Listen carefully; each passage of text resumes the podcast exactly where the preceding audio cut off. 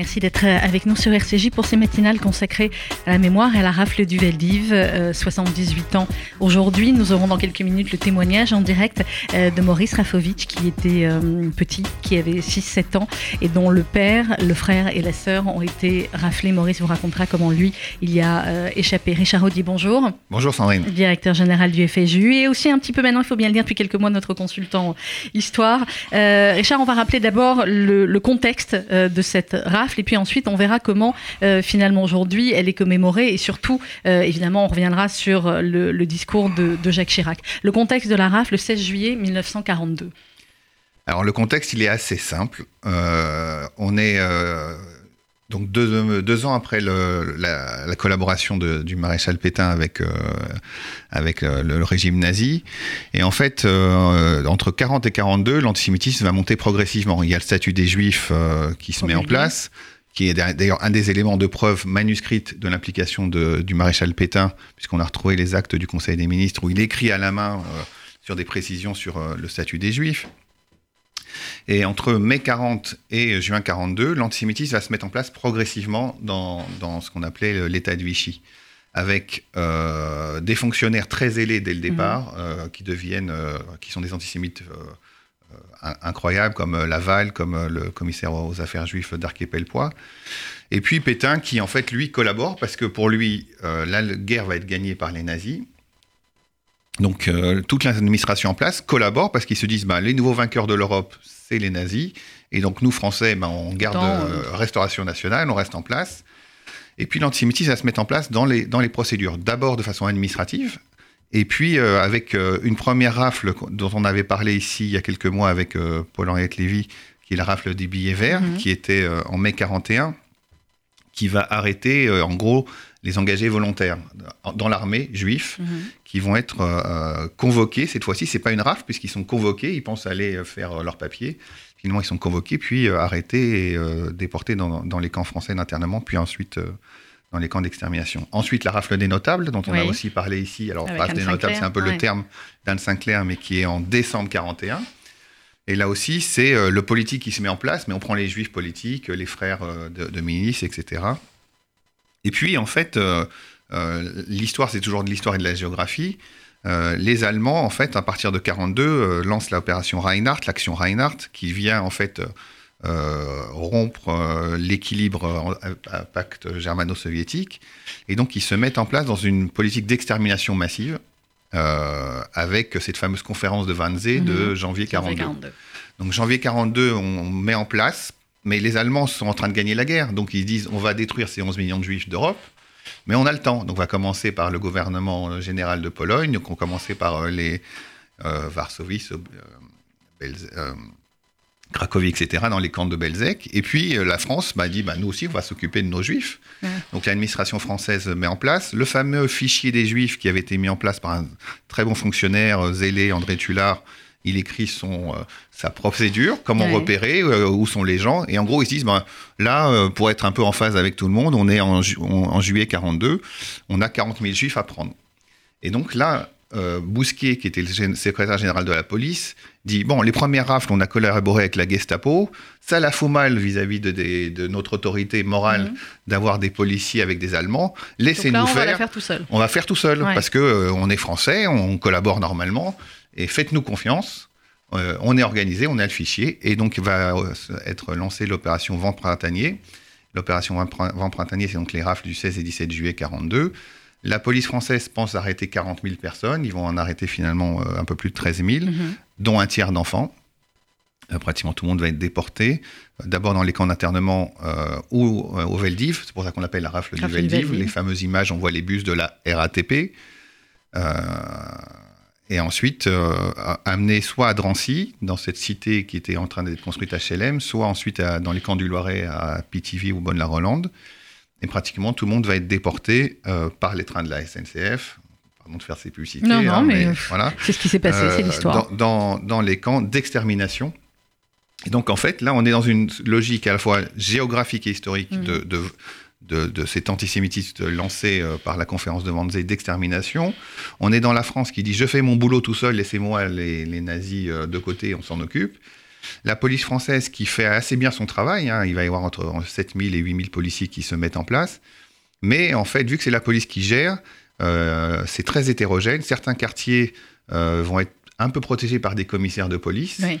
Euh, notamment dans des quartiers où, où dire, la densité juive est moins forte. Alors on sait que dans le quatrième arrondissement, ça va être arrestation massive. Et puis des endroits où certains commissaires vont, jouer le jeu, aussi en banlieue parisienne, vont prévenir. et finalement, sur les 40 000 personnes, donc il y a un tiers qui va être arrêté. Euh, mais l'administration française est très ordonnée. Elle a dit voilà quel statut il faut, quel euh, type d'enfant. Les enfants malades, on les prend pas parce qu'on les met à l'hôpital, on va pas les mettre tout de suite. Enfin, c'est ce qui a sauvé Maurice qu'on va avoir dans quelques instants en ligne. Et, pour vous, et on pourra en parler pendant, pendant longtemps, mais euh, on est bien dans un passage de la collaboration à l'antisémitisme acharné. Et puis, je voulais juste vous montrer cette violence et je personnalise exprès un petit peu le, sujet. Vous euh, pouvez, je crois, personnaliser là-dessus. voilà, l'arrestation de, de, mon père et son grand-père, euh, pour vous montrer euh, l'acte de préfet de Lyon. Alors, c'est mhm. pas la même date, mais c'est pour vous montrer l'état de la procédure vraiment administrative française. Donc, c'est le préfet qui écrit à Auxerre. Et il écrit Je transmets au commandant de la section Auxerre pour l'exécution urgente, si joint le télégramme, les trois enfants du juif Orzechowski, c'était mon nom à l'époque, on a changé, se trouvent placés dans des familles à Étigny, donc ils donnent l'endroit. Euh, leur père va être, est interné déjà à Drancy, il faut récupérer les enfants, euh, voir téléphoniquement avec le commandant, la section a joui pour les heures de transfert de ces enfants à la gare, rendre compte en urgence à la compagnie de l'exécution de ce transfert. Donc on voit, on est dans du, voilà, c'est normal, un préfet écrit à un préfet d'arrêter des enfants, euh, d'arrêter des enfants, de prévoir l'exécution du transfert. On est normal. Bon, là c'est 17 mars 43, mais parce qu'ils ont réussi à s'enfuir de la rafle du Veldiv. Mm. Mais on voit bien que l'administration, voilà, elle écrit tranquillement. Et euh, pour des journalistes qui parlent d'histoire euh, et qui confondent la collaboration excessive de Pétain avec euh, la réalité. Voilà, c'est ça l'histoire. C'est ça l'histoire. Donc on a une procédure dans le temps et dans la géographie. Alors on va écouter, c'était une page d'histoire aussi, c'était en 1995, le 16 juillet 1995. Écoutez un extrait du discours de Jacques Chirac et vous allez nous expliquer après finalement pourquoi c'était aussi important cette déclaration de Jacques Chirac et aussi attendue. Ces heures noires souillent à jamais notre histoire et sont une injure à notre passé et à nos traditions. Oui, la folie criminelle de l'occupant a été, chacun le sait, secondée par des Français, secondée par l'État français. Jacques Chirac, le président de l'époque, on était le 16 juillet 95, j'imagine que vous étiez comme moi, c'était un moment extrêmement important. Euh, deux questions finalement en une. Pourquoi est-ce que c'était aussi important d'entendre prononcer ces mots, l'État français? Et pourquoi est-ce qu'il a fallu attendre Jacques Chirac en 1995 Et ensuite, tous les autres présidents se sont inscrits hein, dans la, dans la ligne de, Jacques Chirac. En fait, euh, l'histoire et la mémoire, c'est des conflits permanents. Quand on sort de la guerre, euh, on est De Gaulle qui veut dire que la France est gagnante. Donc on est dans le camp de la résistance, on est euh, à Yalta, enfin à Yalta on se met du côté des, vainqueurs. Donc au début on, nie ça, on célèbre la résistance. Et puis euh, il y a quelques personnes, dont l'historien Paxton, dont Henri mhm. Rousseau, dont euh, Max Olfulz pour son livre Le chagrin et la pitié, qui montrent que la France a collaboré. Et les, les Juifs commencent à se dire, mais on a, d'une part, on n'a pas été victime d'un holocauste, on n'est pas allé à la barbarie on n'est pas des moutons qui sommes allés se faire égorger. On c'est un processus.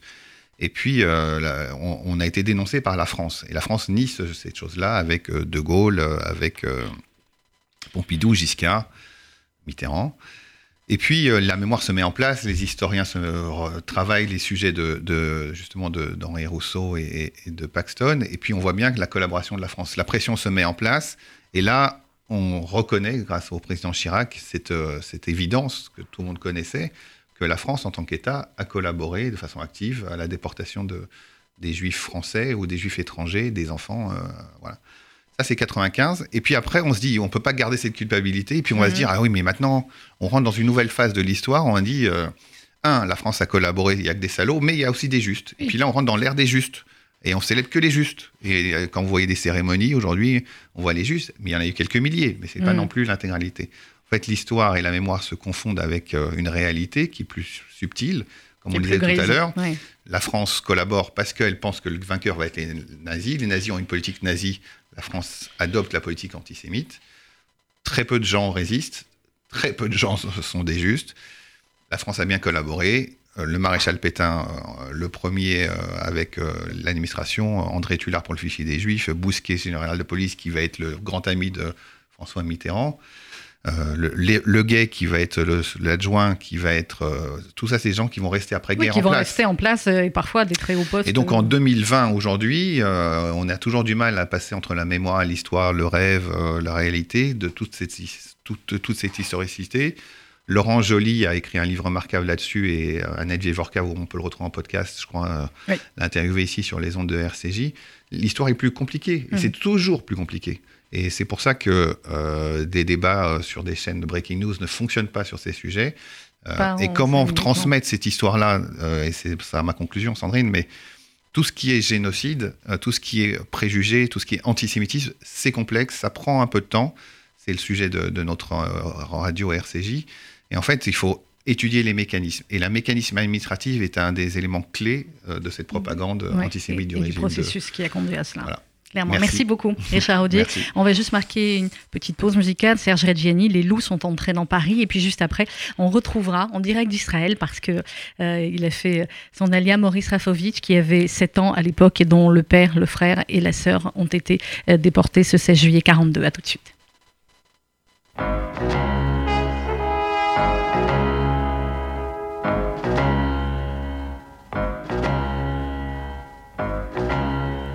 Et si c'était une nuit comme on n'en connaît pas depuis, depuis cent mille nuits? Une nuit de fer, une nuit de sang, une nuit... Un chien hurle. Regardez bien Jean de d'enfer, regardez-le. Sous son manteau de bronze vert, le lion tremble. Les hommes avaient perdu le goût de vivre et se foutaient de tout. Leur mère, leur frangin, leur nana, pour eux, c'était que du cinéma. Le ciel redevenait sauvage. Le béton bouffait le paysage d'alors. Les loups, les loups étaient loin de Paris, en Croatie, en Germanie. Les loups étaient loin de Paris j'aimais ton rire, charmante Elvire, les loups étaient loin de Paris. Mais ça fait ces cinquante lieues dans une nuit que le le, dès que ça flaire une ripaille de mort sur un champ de bataille. Dès que la peur hante les rues, les loups s'en viennent la nuit venue. Alors, les loups les loups ont regardé vers Paris, de Croatie, de Germanie. Les loups ont regardé vers Paris, oh tu peux rire, charmante Elvire, les loups regardent vers Paris. Et voilà qu'il fit un rue d'hiver, sans congestion en fait d'hiver, volets clos, on claquait des dents, même dans les beaux arrondissements et personne n'osait plus le soir affronter la neige des boulevards. Alors, de l'eau, oh, oh, oh, de l'eau sont entrés dans Paris. L'un par ici, l'autre par Ivry. De l'eau sont entrés dans Paris. Oh, tu peux rire, charmante Elvire Serge Rediani, les loups sont entrés dans Paris. Nous sommes maintenant en direct d'Israël avec Maurice Rafovitch, docteur Maurice Rafovitch. Bonjour Maurice. Bonjour Sandrine.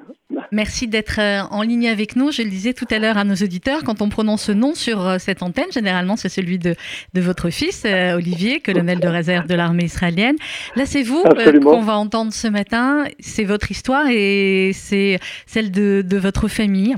Maurice, est-ce que vous pouvez nous dire d'abord, racontez-moi un petit peu l'histoire de, de la famille et ensuite vous allez nous expliquer ce qui s'est passé ce 16 juillet 42 et où vous étiez. Votre famille est originaire de Pologne? Ma famille est originaire de Pologne, oui. Euh, mon père est venu en France en 1924, je pense, après être passé par ce qu'on appelait la Palestine. Bon, il s'est pas adapté. Enfin bref, il est, il est arrivé en France et, il s'est marié avec. Il, était euh, tailleur, c'est-à-dire mécanicien euh, dans la confection. Oui. Et il travaillait dans un atelier et il a rencontré ma maman qui était finisseuse, que l'on appelait, euh, qui, qui euh, donc euh, finissait le, travail de confection à la main. Et ils se sont mariés en 1931, je pense. Et ils ont eu trois enfants. Oui. L'aîné, Samy, mon frère, né en 1932. Ma sœur, Suzanne, née en 36. Et moi-même, né en 1938. Donc j'avais 4 ans. Vous avez 4 ans. Le 16 juillet 42. Donc évidemment, oui. Par, par, euh, euh, en 1942, euh, en été 42, sévissait à Paris une maladie qu'on appelait la diphtérie. Oui. Et j'ai été atteint de cette maladie, hospitalisé le 14 juillet, donc deux jours avant la rafle. Et ça a été le miracle qui, qui, a permis que je sois, je sois sauvé de cette rafle. Vous étiez seul à... Oui. Oui, je vous, écoute. Vous, euh, étiez... vous étiez seul à l'hôpital, Maurice? Euh, J'étais seul à l'hôpital, oui, seul à hmm. l'hôpital. Euh, j'ai été emmené, je me souviens vraiment par, par, par mes parents, bien entendu. Hmm. Et, dans, et ensuite, plus de nouvelles, rien. ça a été le vide total jusqu'à ce que les, les sœurs de ma mère m'enlèvent de l'hôpital quelques semaines après, après ma, quand j'étais euh, guéri, pour m'emmener à l'abri. Et là, j'ai appris euh, que mes parents avaient été, avaient été pris. Voilà, donc ma mère, mon frère, ma sœur et mon père ont été donc déportés après être passés par, par le Veldiv. Puis les camps, les camps d'internement, je pense, de Bonne-la-Rolande ou de Pithiviers. Mm-hmm. Et ensuite emmenés emmené euh, à Auschwitz. Et à Auschwitz, j'ai appris par la suite que ma mère, mon frère et ma sœur avaient été gazés et brûlés dès leur arrivée. Et que mon père, beaucoup plus euh, euh, costaud, avait échappé à ce destin pour travailler dans les mines de charbon à qui était, un, qui était dépendant du camp d'Auschwitz. Euh, voilà. Euh, euh, donc, mon destin particulier, j'ai été donc sauvé de la rafle, emmené dans une famille d'abord à, Montreuil-sous-Bois par une filière que j'ignorais peut-être des amis de mes parents, mhm. des, émigrés italiens. Je me souviens, Monsieur Lambrignoli à Montreuil-sous-Bois. Et ensuite, par une filière probablement comment dirais-je, que, que, mon oncle euh, Maurice, l'aîné de la famille, connaissait. Euh, nous avons été euh, amenés à Sassenage, un village près de Grenoble, où j'ai appris par la suite que le, maire, M. Reverdy, un résistant notoire, avait organisé des filières pour les familles juives en particulier. Et le maire, M. Reverdy, a payé d'ailleurs de sa vie cette, euh, ce courage qu'il avait de, d'aider de, les, les, Juifs, euh, parce qu'en 1944, il a été dénoncé, torturé et décédé dans, dans, le, dans le train qui l'emmenait vers les camps euh, d'extermination. Maurice, vous aviez 4 ans à l'époque, c'est vraiment petit. Est-ce que, est que vous, avez, euh, vous avez des souvenirs ou pas du tout? C'est ce qu'on vous a raconté finalement qui, qui reste. Très peu de souvenirs, des flashs, un flash, le flash d'être emmené en ambulance à, à l'hôpital des enfants malades pour la, la diphtérie. Et j'avais de jusqu'à quelques années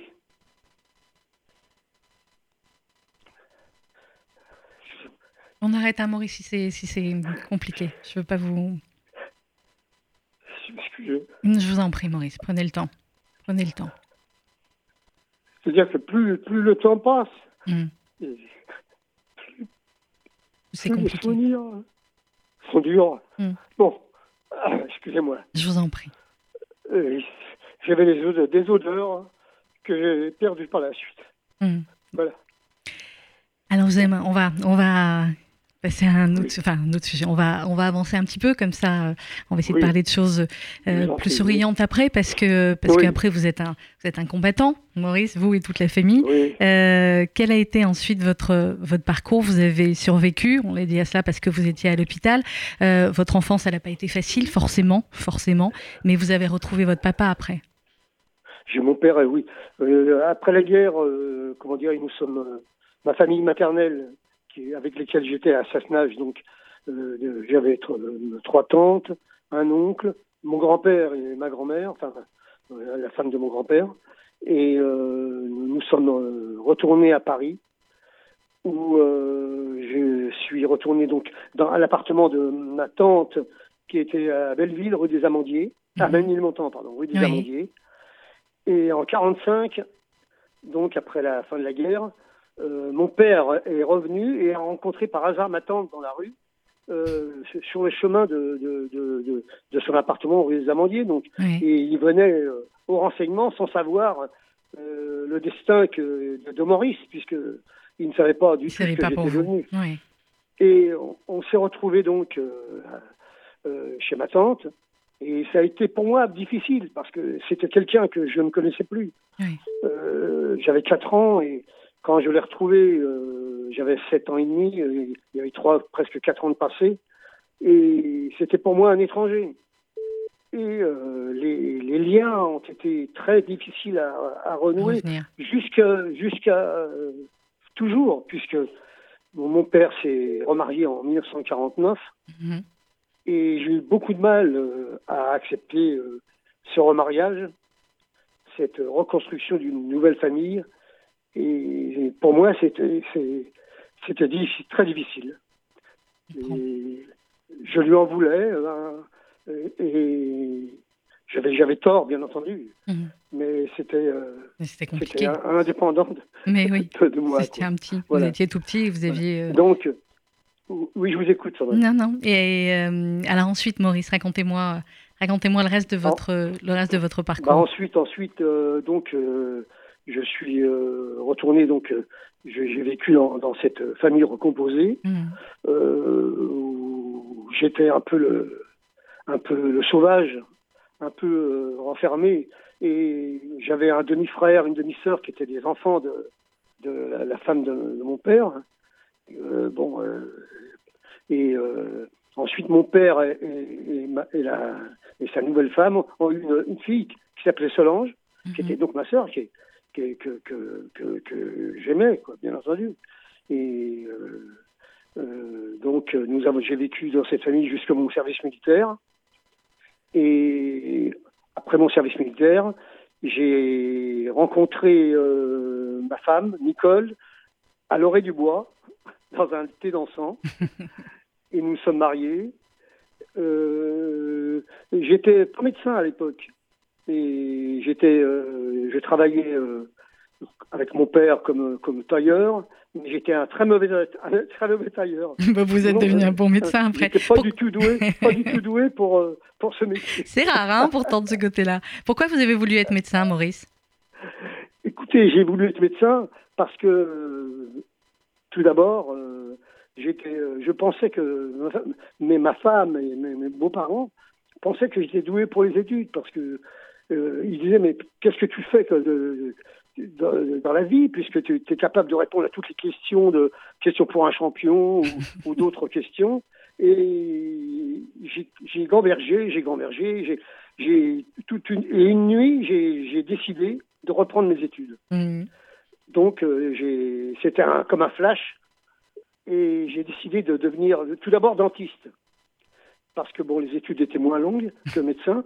Et, mais c'est pareil, au, niveau manuel, j'étais très peu doué. Et au bout de quelques mois, j'ai passé la main. Et j'ai donc, euh, vous êtes devenu médecin. donc euh, pris mes études médicales parce que j'avais pas le, j'avais pas le bac. Donc j'avais passé, j'avais passé euh, pour cela un examen spécial d'entrée dans les facultés que j'avais réussi. Et donc j'ai fait, j'ai fait médecine et je me suis aperçu que dans, dans cette, dans cette partie, j'étais, j'étais relativement doué puisque j'ai jamais redoublé, j'ai, j'ai passé mes examens régulièrement et je suis arrivé au bout de sept ans à, mon diplôme de médecin. Hmm. Voilà. Un mot, Maurice, sur, euh, sur aujourd'hui votre, votre vie. Aujourd'hui, vous vivez euh, en Israël. Vous avez bah, décidé de faire votre alia il, y a, quelques années. Ma femme est décédée en, 2005. Oui. Et j'ai décidé, euh, donc après, en 2014, de, de, venir vivre en Israël. Avec votre, euh, votre fils, qui est le colonel de réserve de l'armée israélienne qu'on connaît. J'avais Olivier, Olivier qui était là, qui était officier dans l'armée et qui avait fait une carrière. Et j'avais déjà une base, une base pour, euh, pour m'installer en Israël. Y a un, euh, un peu difficile, je, suis, je suis seul, hmm. mais je suis en Israël. Je hmm. suis, je suis, j'ai atteint, j'ai atteint, j'ai atteint le but. Voilà. Qu'est-ce que ça représente pour vous justement après l'histoire qui a été celle de votre famille, votre histoire que vous venez de nous raconter, Maurice? Qu'est-ce que ça représente bah, aujourd'hui d'être en Israël et d'avoir euh, et d'avoir votre c'est une revanche, c'est une revanche sur le, destin, sur notre destin à nous juifs euh, qui avons vécu dans des pays, dans, des pays euh, de diaspora et jamais accepté, accepté plus ou moins jusqu'au jour où, où un prince ou un gouvernant change d'idée et se mettent à nous, à haïr et à vouloir nous, expulser. Donc, j'en ai eu, ai eu marre. Vraiment, je voyais la montée, la montée de l'islam intégriste. Je voyais, je voyais la France changer. Bon, c'est mon pays de naissance. Je ne renie pas jamais la France. Mais la France n'est plus la France. Pour moi, elle a changé et elle change de jour en jour les gens ne s'en aperçoivent pas. Je ne suis pas là pour euh, dénigrer. Non, non, on comprend très bien. On comprend ce que vous dites. Mais l'État français est pris en otage par, euh, par euh, l'islam, l'islam intégriste. Et ça, pour moi, c'est quelque chose d'inéluctable. D'inéluctable. Les, les, musulmans intégristes disent on, on vaincra le monde avec le ventre de nos femmes. Et mhm. c'est ce qu'ils font. C'est ce qu'ils font bien ou mal. C'est peut-être, ce n'est pas du racisme. C'est objectif. Malheureusement, je vois les quartiers, je vois, je voyais les banlieues. Je ne reconnaissais plus. C'était plus la France. C'est plus la France. Mm. Ma France, ma France n'est plus là. Voilà. Et vous vivez aujourd'hui. Vous vivez aujourd'hui en Israël et avec l'un de, l'un de vos petits-fils qui est, qui est, médecin aussi, euh, je crois. Euh... Voilà, il y a Tavor est médecin, il, il a passé son, son équivalence. Il a travaillé à Yerchilov. Et là, il est en Italie. Et puis, euh, je pense qu'il va faire une carrière euh, ou de pédiatre. Enfin, on verra. Il, va choisir Vous êtes fier? Pardon? Vous êtes fier? Bien sûr, bien sûr. et j'ai une, en France, j'ai également une petite fille, Emma Rafovic, qui vient d'être euh, nommée maire adjointe du 11e arrondissement. et pour moi, c'est une fierté également parce que bon, elle aime euh, la politique, elle veut faire de la politique, euh, c'est sa, c'est sa, c'est sa vie. Elle est, elle est très brillante. J'ai un petit-fils Nicolas qui est également très brillant euh, dans des études aux arts et métiers où il veut faire des études sur le, les énergies. Donc c'est, quelque chose également de, de très extraordinaire. Mais oui, c'est ça aussi la revanche. Voilà, extraordinaire. C'est ça aussi la revanche, Maurice. Absolument. Et mon fils, mon fils Fabien, lui, est professeur. Et actuellement, il, vient d'être nommé professeur à, au collège euh, euh, Alain Fournier dans le 11e arrondissement. Eh bien, eh ben voilà, c'est une belle famille ensuite et c'est la et c'est la plus belle des revanches. Vous avez raison, Maurice. Merci beaucoup d'avoir témoigné ce matin. Je, sais que c'est difficile. Il y a beaucoup de choses que, que, que je n'ai pas dites. On peut pas tout prochaine dire. Fois il, y a, beaucoup de choses que, une prochaine fois, mais ce sera une autre fois. Avec grand plaisir. On vous embrasse très fort, Maurice. Shalom d'Israël. Merci. Au revoir. 11h36 minutes sur euh, RCJ, c'était le témoignage en direct d'Israël de Maurice Rafovitch. On va marquer une petite pause musicale. On va se retrouver juste après avec euh, Jonathan Klein-Libert et on va évoquer la mémoire de Liliane Klein-Libert, cette femme extraordinaire qui nous a quittés il y a quelques jours. À tout de suite.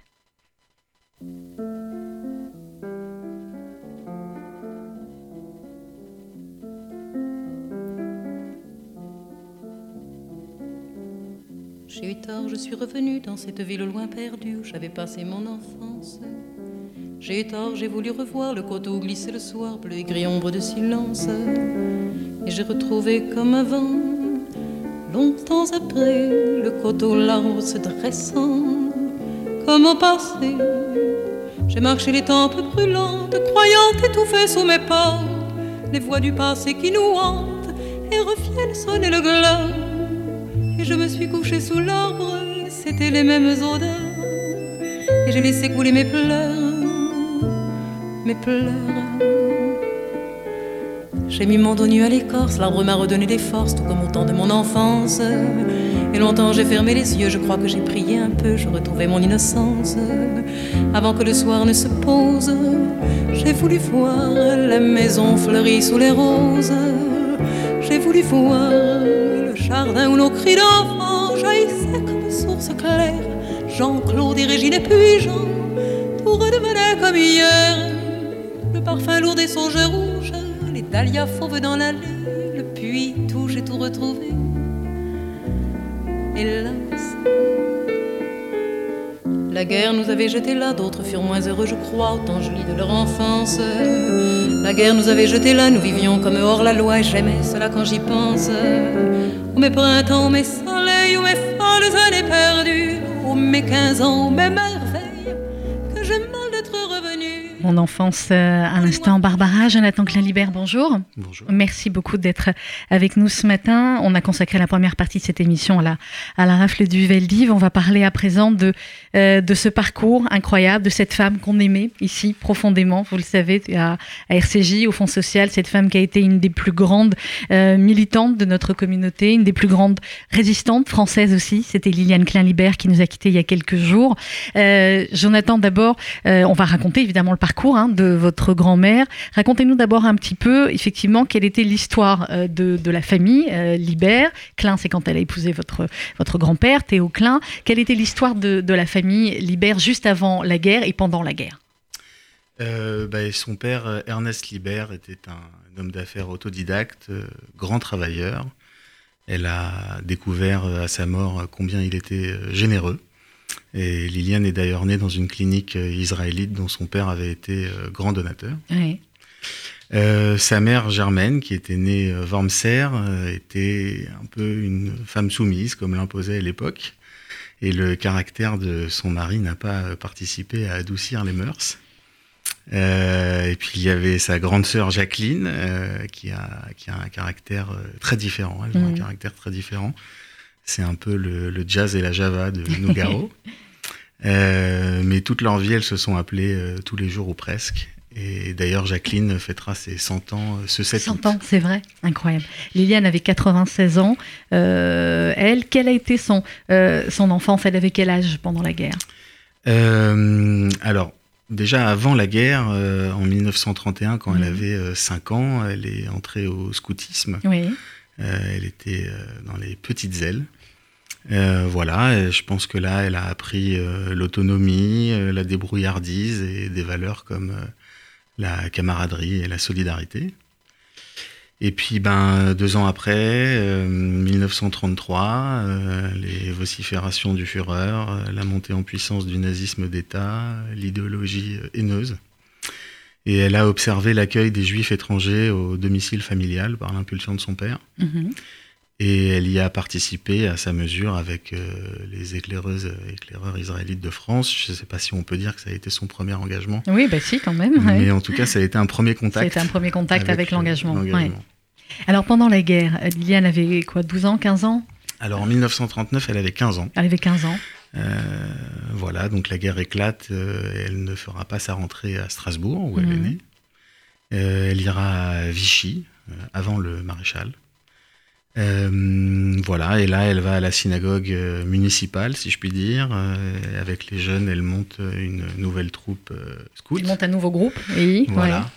C'est là qu'elle sera euh, totémisée Luciole obligeante. Alors pourquoi Luciole? On sait ou pas? Bah, Luciole, c'est une petite lumière dans la mmh. nuit, et puis obligeante, c'est quelqu'un qui aime rendre service.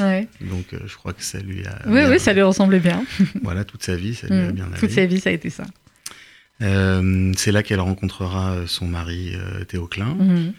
Et c'est aussi là qu'elle croisera Robert Gamzon, dit Castor Soucieux. Oui.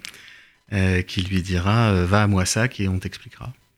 Donc elle va à Moissac et on lui a expliqué. Fin août 42, elle est allée avec euh, Roger Fichtambert, dit Jaguar délicat. et c'est là qu'avec une belle douzaine de, personnes, ils ont jeté les prémices de la sixième zone sud. Alors la sixième, c'était quoi justement? Alors déjà, je voudrais préciser un, petit truc sur mhm. Moissac, c'est que hum, de là avait été créée une bibliothèque itinérante mhm qui était diffusé par euh, Samy Klein. Et ça me paraît pas du tout anecdotique parce que ça montre que rien n'était abandonné, tout était important et que même en pleine guerre, la culture et l'éducation. La culture, la lecture et l'éducation, clairement. Était un sujet central. Euh, alors la sixième, euh, donc déjà le nom, c'était parce que le scoutisme était la sixième division de la première direction de l'UGIF. D'accord. Et donc au moment de la dissolution et du basculement dans la clandestinité, euh, ils se sont appelés la sixième et ont lutté euh, sous ce terme-là. Alors les actes concrets de, votre grand-mère, de Liliane Klein-Libert, il y en a eu, euh, il y en a eu beaucoup. comment est-ce que vous pouvez nous les raconter et les raconter aux plus jeunes qui nous écoutent et, qui, et pour qui je voudrais qu'ils se rendent compte, voilà, ceux qui nous écoutent qui ont peut-être 15 ans, voilà, imaginez-vous ce qu'on va vous raconter à présent et ce que cette femme a fait quand elle avait votre âge.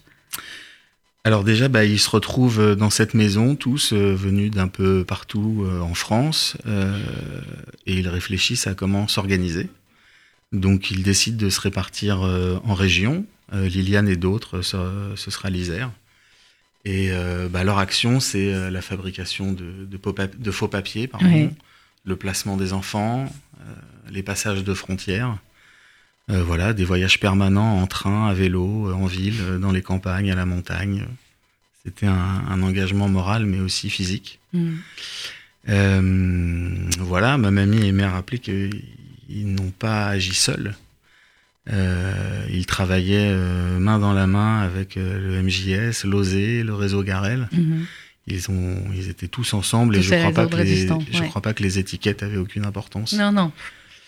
Euh, il y avait aussi le Joint, mhm. qui était une organisation humanitaire juive qui a grandement financé ce mouvement clandestin. Euh, et puis voilà, pour parler plus concrètement au quotidien, bah, il y avait des appuis euh, régionaux dans les environs de Grenoble, les scouts unionistes, mhm. le Secours national, Notre-Dame de Sion, les Compagnons de France.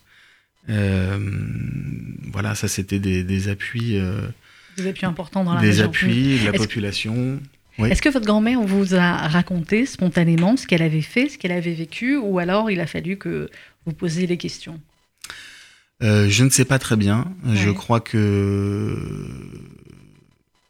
je crois que c'est aussi un moment où, où il y a eu pas mal euh, d'hommages, etc. Mm. Quand j'étais euh, adolescent et que j'ai aussi beaucoup appris en écoutant les autres euh, parler d'elle et du coup ça m'a donné envie d'aller lui poser des questions. lui poser des questions. Alors la période de l'après-guerre, il y a eu euh, effectivement tout ce qui s'est euh, passé aussi sur les associations d'enfants cachés et puis il y a eu le travail extraordinaire qu'elle a fait pour, pour toutes les femmes juives en France en créant avec, avec d'autres, avec je crois qu'elles étaient trois autres à l'époque, la coopération féminine. et de la coopération féminine, évidemment nos auditrices connaissent bien et on reviendra à la rentrée dans une émission plus longue sur tout le travail qu'a fait euh, effectivement euh, Liliane. Mais euh, qu'est-ce qui l'a amené finalement à, créer cela, à créer la COP? Bah, après-guerre, elle continuait à s'occuper des enfants qu'elle avait cachés. Mmh, il y en avait beaucoup, on sait le nombre ou c'est Elle n'a jamais voulu. Elle n'a jamais voulu dire. Bon, il y en avait beaucoup. donc voilà, et puis ensuite, elle s'est aussi beaucoup occupée de, de, son mari avec un cabinet florissant. et président du CRIF, et voilà, euh, Et puis, et puis voilà, le moment venu, il y a eu, euh, il y a eu ces, femmes qui se sont retrouvées avec l'envie de d'agir, une, une, communauté juive française à reconstruire, à mhm. rebâtir. Et, voilà, il y a eu cette idée de la coopération, la coopération féminine. Et avec cette coopération féminine, et alors il n'y a pas vraiment de hasard dans la vie, parce qu'aujourd'hui, euh, j'ai croisé en arrivant René Twitou, qui est l'ancien directeur de, euh, de l'ESAD de la coopération féminine, qui avait un rendez-vous dans la maison. Et euh, effectivement, un lieu auquel je sais votre, votre grand-mère était très attachée. Quand j'y allais, je, voilà, on la voyait souvent là-bas. C'est un centre d'aide par le travail pour handicapés mentaux. Et c'est là aussi, ça a été un vrai, un vrai progrès, quelque chose de, de nouveau nouveau dans la communauté juive euh, à l'époque. Tout ce qu'elle a créé en fait à la coopération féminine était extrêmement novateur et toujours dans cet esprit de solidarité et de social. Bah, à, la base, l'idée c'était comme toujours de simplement répondre à un besoin, euh, à une urgence. Mmh. Euh, mais avec le recul, ce, ce CAT, j'ai l'impression que c'est un peu la, meilleure réponse, si, si, tant est que ce soit possible, au nazisme qui a mmh. tant cherché à déshumaniser. Mais entièrement. Et hum, voilà un lieu ouvert et aux juifs et aux non-juifs dont on parle souvent dans la campagne de, euh, de la Tzedaka parce que c'est un, un, lieu absolument incroyable et c'est à l'image de, euh, voilà, de Liliane et des autres femmes qui l'ont, qui l'ont créé euh, à la COP. est-ce que, alors je sais qu'elle a, eu beaucoup de décorations, Liliane, elle, elle en était fière ou elle aimait pas trop, elle aimait pas trop ça? Bah, je pense un peu des deux. euh, voilà, il y a eu beaucoup de, effectivement, beaucoup de, de, de décorations. Il y en a une euh, que, dont le nom sonne assez juste, c'est euh, combattant volontaire. Voilà, je trouve qu'elle était effectivement courageuse, euh, énergique, résolue. Alors nous, on la connaissait ici avec sa, petite silhouette toute frêle hein, et toute petite, Iliane, toute mince, mais extrêmement combattante, vous l'avez dit, et, volontaire. On a tous le souvenir de voilà des moments passés avec elle ici au, 39 rue Broca. Mais comment elle était comme, comme grand-mère? Bah, Moi, je trouve euh, extraordinaire. Euh, voilà, une tendresse et, une attention incroyable, une rigueur aussi, une éducation, une mmh, transmission. C'était intense, mais je crois que j'attendais, en tout cas pour ma part, pas moins d'elle. Euh, et puis voilà, on avait toujours une petite cachette à chocolat qui était bien alimentée et qui permettait d'équilibrer l'ensemble. Hmm. Euh, est-ce qu'elle a, on sait qu'elle a, elle a témoigné, on peut retrouver des vidéos hein, d'elle, notamment sur, euh, sur Internet. Est-ce qu'elle a beaucoup témoigné ou est-ce que ça lui était compliqué, et par modestie pour son parcours de résistante, et, et par autre chose de, de témoigner? Je crois qu'elle a d'abord tout fait pour beaucoup témoignent. Mhm. Euh, beaucoup dont elle estimait que c'était peut-être plus important qu'elle qu'ils témoignent, qu'il ou elle témoigne. Mhm. Euh, et puis j'ai l'impression que les rangs euh, s'éclaircissant, elle a, elle a pris elle-même ce rôle. Vous avez envie, je crois, de, réaliser quelque chose sur votre, sur votre grand-mère, de réaliser un film sur elle, ou c'était en projet déjà? Je travaille depuis, depuis pas mal d'années sur, mhm sur effectivement un film. On a, on a tourné euh, pendant plusieurs années. On a parcouru elle était d'accord du coup là-dessus Oui, alors elle, elle voulait pas être mise en vedette. Mhm. Euh, et puis, euh, et puis je crois qu'elle a, elle a compris qu'en fait elle pouvait jouer un rôle en fait en, en faisant ce, ce, film et en ça puisse être un, un témoignage. Et du coup là, elle l'a regardé différemment et elle s'est investie. Liliane Klein-Libert a, disparu il y a quelques jours, elle avait 96 ans. Qu'est-ce qui a fait C'est beau c'est un bel âge. Euh, qu'est-ce qui a fait, à votre avis, que voilà qu'elle a réussi à surmonter tout cela, toute cette période de, euh, de la guerre, tous les, drames et les épreuves ensuite de, euh, de la vie? C'est parce qu'elle était toujours cette petite luciole combattante? Bah, Je pense qu'il y a effectivement son, son, caractère et puis il y a surtout je ne sais pas si la formule est bonne, mais son goût des autres. Oui. Euh, elle a toujours agi euh, avec les autres, pour les autres. Euh, et c'est ça qui l'a vraiment motivé. Mmh. C'est ça qui l'a porté pendant toutes ces années. clairement. Merci beaucoup, Jonathan Claire d'avoir été euh, avec nous pour rendre hommage à cette dame extraordinaire, euh, grande résistante, grande euh, dame de la communauté juive de France, à qui on doit tous beaucoup, beaucoup. Et, c'est vrai que, voilà, à chaque fois, elle n'est pas venue depuis quelques années dans nos, dans nos couloirs, mais c'est vrai qu'à chaque fois qu'on voyait sa petite silhouette et, son sourire, ça illuminait tout le monde. Merci beaucoup, Jonathan. Merci 11h51 minutes sur RCJ, on va se quitter avec un, un titre que certains d'entre vous connaissent, mais que je sais peut-être d'autres vont découvrir. C'est un titre de Gilbert Bécaud qui s'appelle La rafle du Veldiv et qui était interprété euh, par Annie Cordy. Dans quelques instants, 12 heures à ne pas manquer le journal avec Rudy Sada et euh, Laurence Goldman, euh, qui, Laurence Goldman qui a interviewé notamment une rescapée de la RAF, Rachel Gédina, qui en parlera. Et puis, vous retrouverez également le père Patrick Desbois pour réagir aux propos de Jean-Luc Mélenchon, un 12-13 à ne pas manquer, donc dans quelques sur RCJ.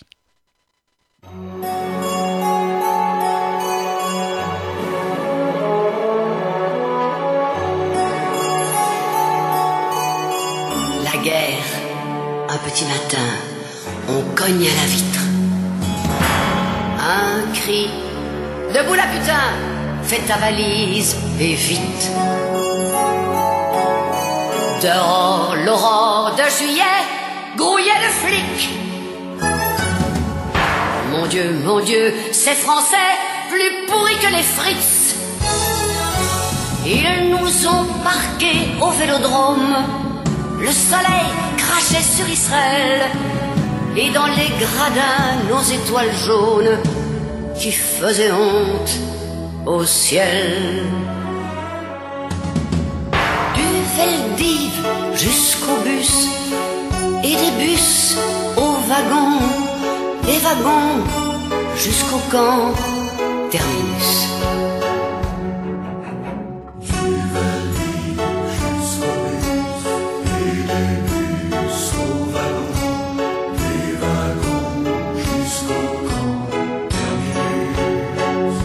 Et pourtant, moi la mort, j'en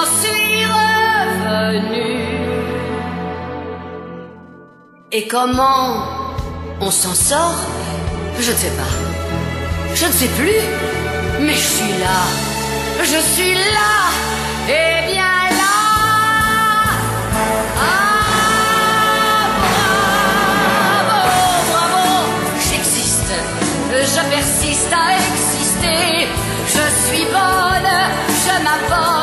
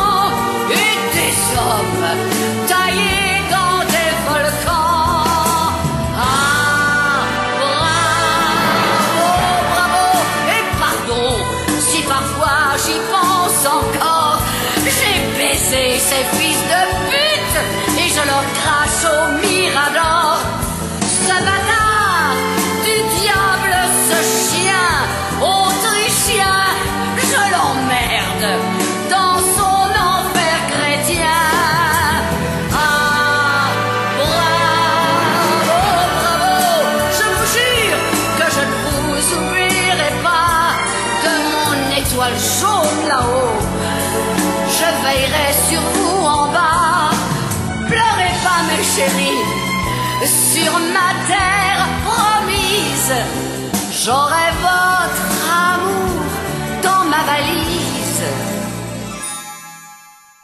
Du Veldiv jusqu'au bus, et des bus au wagon, des wagons jusqu'au camp terminus. J'ai fait partie des vénards de ces sacrés vénards qui ont revu leur gare. Ah,